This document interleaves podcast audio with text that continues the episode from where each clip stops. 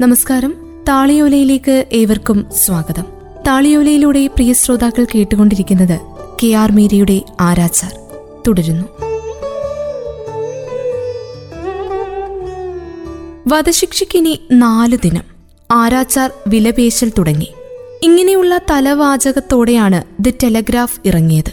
ആ ദിവസമായിരുന്നു അത്.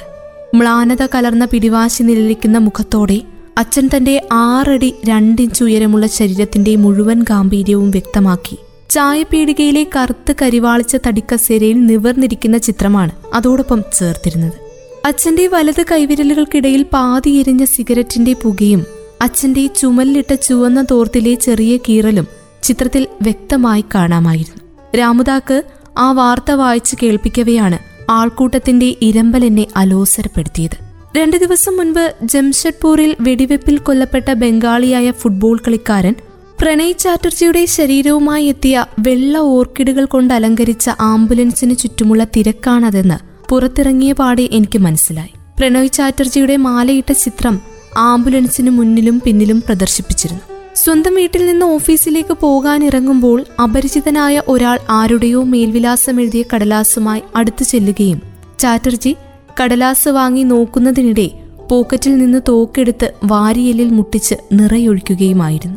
വെടിശബ്ദം കേട്ട് അകത്തുനിന്ന് അദ്ദേഹത്തിന്റെ ഭാര്യ പ്രേമലത ചാറ്റർജി ഓടിവന്നു. നിലവിളിയോടെ അവർ ഭർത്താവിനെ വാരിപ്പുണർന്നു. ആ വഴി വന്ന വാഹനങ്ങൾക്ക് പിന്നാലെ കരഞ്ഞുകൊണ്ടോടി. ഒടുവിൽ ഒരു ടാക്സിക്ക് കുറുകെ ചാടി വഴി തടഞ്ഞ് ഭർത്താവിനെ ആശുപത്രിയിലെത്തിച്ചു. അദ്ദേഹത്തിന്റെ ജീവൻ രക്ഷിക്കാൻ ഡോക്ടർമാർ ശ്രമിക്കുമ്പോൾ അവർ കണ്ണുനീരോടെ പുറത്ത് കാത്തിരുന്നു. ഒരു തുള്ളി വെള്ളം പോലും കുടിക്കാതെ ഒരു പോള കണ്ണടയ്ക്കാതെ കാത്തിരുന്ന പ്രേമലതയുടെ പ്രണയത്തെ പത്രങ്ങളും ടി വി ചാനലുകളും ആഘോഷിച്ചു. ഒടുവിൽ പ്രണോയ് കുമാർ ചാറ്റർജി മരണത്തിന് കീഴടങ്ങിയപ്പോൾ അവർ ആശുപത്രി കിടുങ്ങുന്ന വിധം നിലവിളിച്ചു. നിലവിളിക്കിടയിലേക്കാണ് പോലീസ് നാടകീയമായി രംഗപ്രവേശം ചെയ്ത് അവരുടെ അറസ്റ്റ് പ്രഖ്യാപിച്ചത്. വാടക കൊലയാളിയെ ഏർപ്പാടാക്കിയത് അവരുടെ കാമുകനായ അയൽക്കാരനായിരുന്നുവെന്നും അതിനുള്ള ചെലവ് വഹിച്ചത് ആ സ്ത്രീ തന്നെയാണെന്നും പത്രങ്ങളും ചാനലുകളും ആഘോഷിച്ചു. പിന്നിയ വെള്ള സാരി ഉടുത്ത് കാട്ടിലെ ശിവക്ഷേത്രത്തിൽ നിന്ന് കൂനിക്കൂടി നടന്നു വരികയായിരുന്ന ധാക്കുമ അകത്തേക്ക് നടക്കുമ്പോൾ അവരെ ഉറക്കെ പ്രാകി. അവളെയൊക്കെ തൂക്കിക്കൊല്ലണം.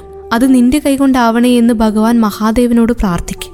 അത് കേട്ട് ഞാൻ സ്വയം അറിയാതെ പുഞ്ചിരിച്ചു. ആ സ്ത്രീ ഒരിക്കലും ശിക്ഷിക്കപ്പെടുകയില്ലെന്ന് എനിക്ക് തീർച്ചയായിരുന്നു. സ്വതന്ത്ര ഇന്ത്യയിൽ ഒരിക്കൽ പോലും സ്ത്രീകളെ വധശിക്ഷയ്ക്ക് വിധേയരാക്കിയിട്ടില്ല. സ്ത്രീകൾക്ക് പ്രത്യേക പദവി എന്ന ആശയം രാഷ്ട്രവും നീതിപീഠവും അക്കാര്യത്തിലാണ് സാക്ഷാത്കരിച്ചിട്ടുള്ളത്. ആംബുലൻസിന് പിന്നിൽ പ്രദർശിപ്പിച്ചിരുന്ന പ്രണോയ് കുമാർ ചാറ്റർജിയുടെ വെളുത്ത ഷോർട്സും ടീഷർട്ടും ധരിച്ചോടുന്ന ചിത്രത്തിൽ പന്ത് അദൃശ്യമായിരുന്നു. നോക്കി നിൽക്കെ ആംബുലൻസും വണ്ടികളും റെയിൽവേ പാളം കടന്ന് ശ്മശാനത്തിലേക്ക് തിരിഞ്ഞു.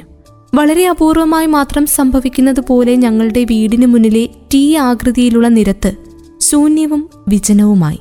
വീടിന് തൊട്ടെതിരെയുള്ള ഫോട്ടോ ഡിവൈൻ എന്ന സൂരജ് ദാസിന്റെ സ്റ്റുഡിയോയും ഗ്യാൻനാഥായുടെ മധുര പലഹാരക്കടയും വളരെ കാലത്തിനു ശേഷം ഞാൻ നേർക്കു നേരെ കണ്ടു. ഹേമന്തായുടെ കാളി ക്ഷേത്രത്തിനപ്പുറത്ത് പോർട്ട് ട്രസ്റ്റിലെ ജോലിക്കാർ താമസിക്കുന്ന ബസ്തിയുടെ തുടക്കത്തിലെ ചവറ്റുകൂനയിൽ പരതിക്കൊണ്ടു നിന്ന രണ്ട് തടിച്ച കാളകൾ താടകുലുക്കി സാവധാനം റോഡിന് നടുവിലൂടെ നടന്നു വന്നു. നെറ്റിയിൽ സ്വസ്തിക് കുറുതൊട്ട് ഒരു പുതിയ പയ്യൻ പച്ചിച്ച മഞ്ഞ നിറമുള്ള ഒരു പ്ലാസ്റ്റിക് മുന്തയിൽ തൃശൂലവുമായി കടകളിൽ ഭിക്ഷയാചിച്ചുകൊണ്ട് നടന്നുപോയി. ഗൗതം ദേവ് മൂന്നാം വയസ്സിൽ തൂങ്ങി നിൽക്കുന്നത് കണ്ട് അവന്റെ അമ്മ അപർണാദി വലിച്ചെറിഞ്ഞ പ്ലാസ്റ്റിക് കുടത്തിനും അതേ പച്ചിച്ച മഞ്ഞയായിരുന്നു. ഗൗതം യാത്രയായതിന് കുറച്ചു മുൻപ് മുതലാണ് ഞങ്ങളുടെ ജീവിതത്തിൽ പ്ലാസ്റ്റിക് കുടങ്ങൾ പ്രത്യക്ഷപ്പെട്ടത്.